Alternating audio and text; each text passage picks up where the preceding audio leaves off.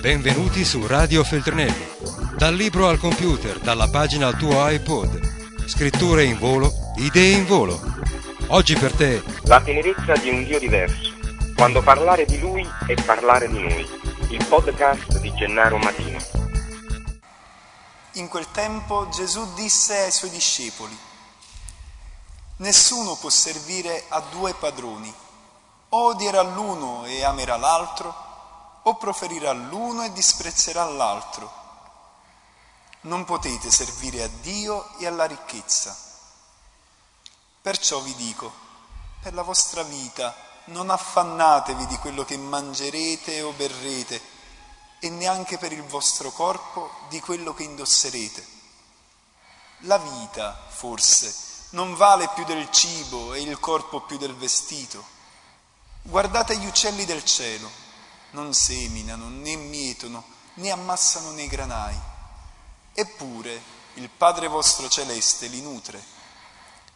Non contate voi forse più di loro? E chi di voi, per quanto si dia da fare, può aggiungere un'ora sola alla sua vita? E perché vi affannate per il vestito?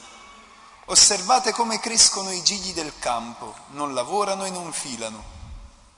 Eppure io vi dico che neanche Salomone con tutta la sua gloria vestiva come uno di loro.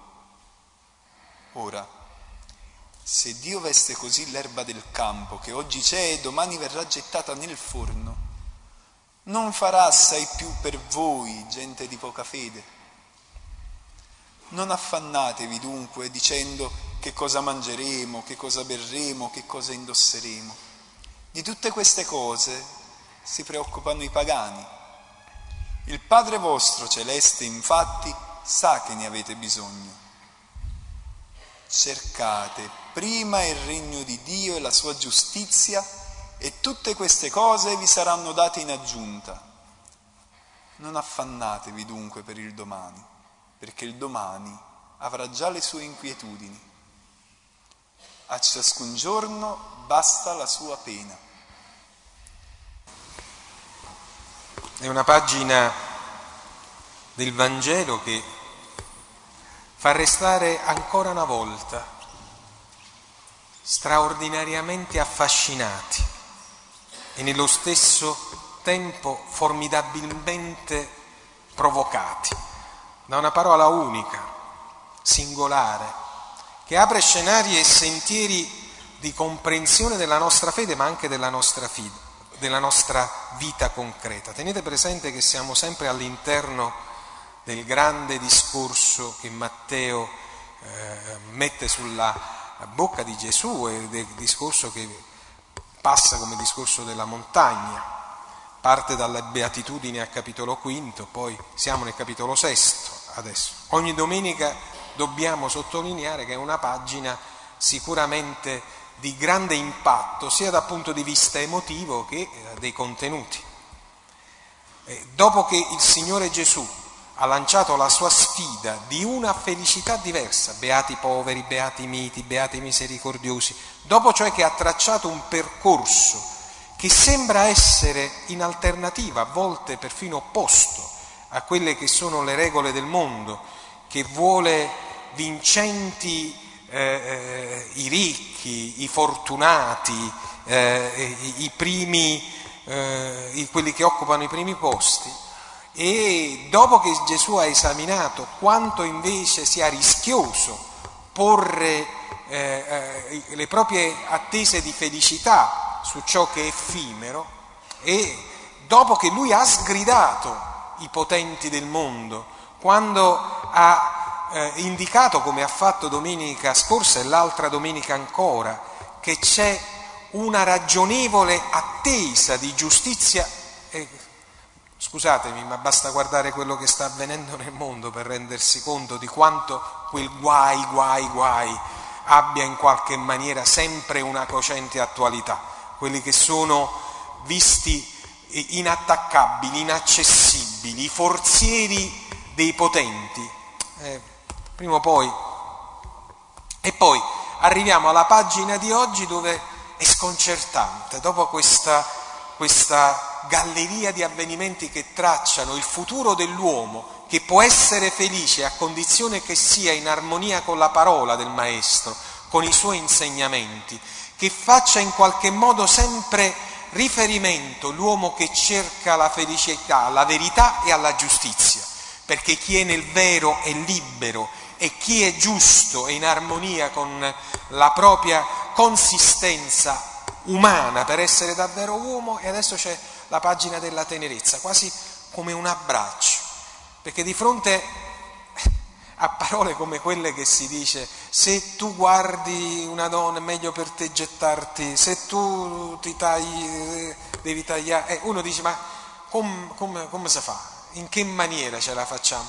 Invece in questo caso c'è il ritorno no, alla tenerezza, dire guardate, io vi amo di un amore così tenero, così straordinario, che vi dovete fidare di me. Cioè, se io vi dico delle cose, io non è che ve le dico perché voglio imporre il mio gioco, io vi sto proponendo la mia strada, la via, no? Ne abbiamo parlato, la via, la via per essere felici. E se vi fidate, la parola fiducia, io vi assicuro che non vi abbandonerò. Può forse una madre dimenticarsi del frutto del suo grembo? Dice Isaia, abbiamo sentito. Purtroppo spesso dobbiamo eh, verificare che pure questo succede. Tuttavia questo viene considerato come contronatura, anche tra di noi che non sempre abbiamo una correttezza di comportamenti. Una mamma viene chiamata snaturata se abbandona un figlio, snaturata, cioè che va contro natura, non è nella logica delle cose. Bene, è mai possibile che questo avvenga? Bene, se dovesse succedere, dice Isaia, Dio non si dimenticherà mai di te. Che deve dire di più? Cosa deve di più sottolineare? Di fronte poi a una provocazione che abbiamo letto bene, abbiamo ascoltato, Isaia mette dinanzi a Dio il grido di allora e di sempre, degli uomini che in qualche maniera lamentandosi per il proprio dolore, per le proprie sconfitte, per i propri limiti, dicono a Dio, ma tu ti sei dimenticato di noi. Non senti il nostro lamento ed è la risposta, io mi sono dimenticato di voi. Non siete voi piuttosto che non avete capito il mio rapporto con voi. Quello che Paolo ribadisce quando dice lui è fedele, Dio è fedele, e allora Gesù plasticamente disegna questa scena che dal punto di vista dell'alta poesia commuove, ma dal punto di vista della concretezza della parola, no? Ci provoca a capire che tipo di fede abbiamo. Guardate i gigli dei campi, guardate gli uccelli del cielo, sono, meno, sono belli ma sono meno importanti di voi. Per me voi valete tanto. Abbandonatevi alla certezza che se voi siete disponibili a dare cose buone ai vostri figli, benché siate cattivi, il Padre vostro che è nei cieli, che è buono, non vi darà cose cattive. Ecco il preoccuparsi. Non, badate bene, non è che Gesù pensi di indicarci una strada che vada fuori da quella linea che poi Paolo sottolineerà chi non lavori neppure mangi, no? Eh, non vi dovete preoccupare per il pane, per il vestito, no, no, non è, non è questo. Il problema è cercate il regno dei cieli con la sua giustizia, cioè cercate la via maestra, il resto è relativo a questa via maestra. Se voi avete cercato la cosa più importante, il resto vi sarà dato in abbondanza, perché in ragione della giustizia gli uomini divideranno il pane, in ragione della giustizia gli uomini sapranno che cosa significa divisione sostanziale dei beni. A volte io mi dovete perdonare per l'amore che vi porto. A volte io penso quando sia diretta e vera la parola di Gesù, che poco conosciamo e ad essa poco ci afferriamo, quanto sia così concreta la parola del Maestro e quanto siano menzognere le parole di quelli che reggono le sorte dei popoli, di quante finzioni e menzogne in ragione del potere di singoli di potere di pochi vengono pronunciate per abbindolare, per ammaliare e per tradire, quanto invece la parola del Maestro sia diretta e chiara. E quante volte noi l'abbiamo tradita quella parola. Quante volte invece noi ascoltiamo le parole dei mentitori e dei maliatori di ogni tempo e perdiamo di vista l'essenziale che ci viene proprio da quello che Gesù ci dice. Scusate, stamattina lui ci ha detto, per tutto quello che hai, puoi aggiungere un'ora in più alla tua vita? Pensateci un attimo per tutto quello che hai, per tutto quello che hai fatto, nel giorno in cui devi fare i conti con la morte, c'è qualcuno che ti può liberare da questo. A volte sembra strano, ma io molto spesso penso, se io dovessi restare prigioniero in una, in una, in una caverna e dovendo sapere che cosa mi deve servire più in quel momento, chiuso con me stesso, e dovendo sapere che lì dovrò stare per molto tempo, avendo nelle mani il mio libretto d'assegno, un pezzo di pane, cosa, cosa sarebbe più importante? Il libretto d'assegno non mi posso mangiare. E fondamentalmente potrebbe essere anche ciò che è più prezioso. E in quel momento, forse come è successo nei racconti di quelli che stavano nei campi di concentramento, che per un bicchiere d'acqua erano capaci di avere, da dare tutto quello che era in loro possesso. Ma veramente noi siamo, noi veramente siamo fuori luogo. E non solo siamo fuori luogo, ma i modelli che noi scegliamo. Qui vi posso assicurare che c'è la critica al sistema. I modelli che noi scegliamo per noi stessi e per i nostri figli non è quello del sistema dei valori, cioè quello che ti dicono che è importante la parola che va oltre il semplice rapporto materiale, e cioè amicizia, giustizia, onestà, eh, fedeltà, eh, eh, rapporto sincero e armonioso tra quello che fai e quello che dici. No, no, questo è tutto secondario. Quello che è primario è il potere, la posizione, il posto sociale, è, è il criterio che noi scegliamo. Uno può essere anche un corrotto a tutti i livelli, dice ma è un potente, va bene così, mi posso relazionare con lui, può essere amico mio perché è uno che vale, può essere, intanto non ce la facciamo più con loro, i potenti, corrotti, corruttori, solo nel momento in cui l'opinione pubblica ci, addita e allora abbiamo paura di perdere il nostro interesse. La verità fondamentale è che quello che dice Gesù non articola un pensiero lontano, futuro, rispetto ad una salvezza di un regno che verrà, ma è un atteggiamento, è un modo di essere.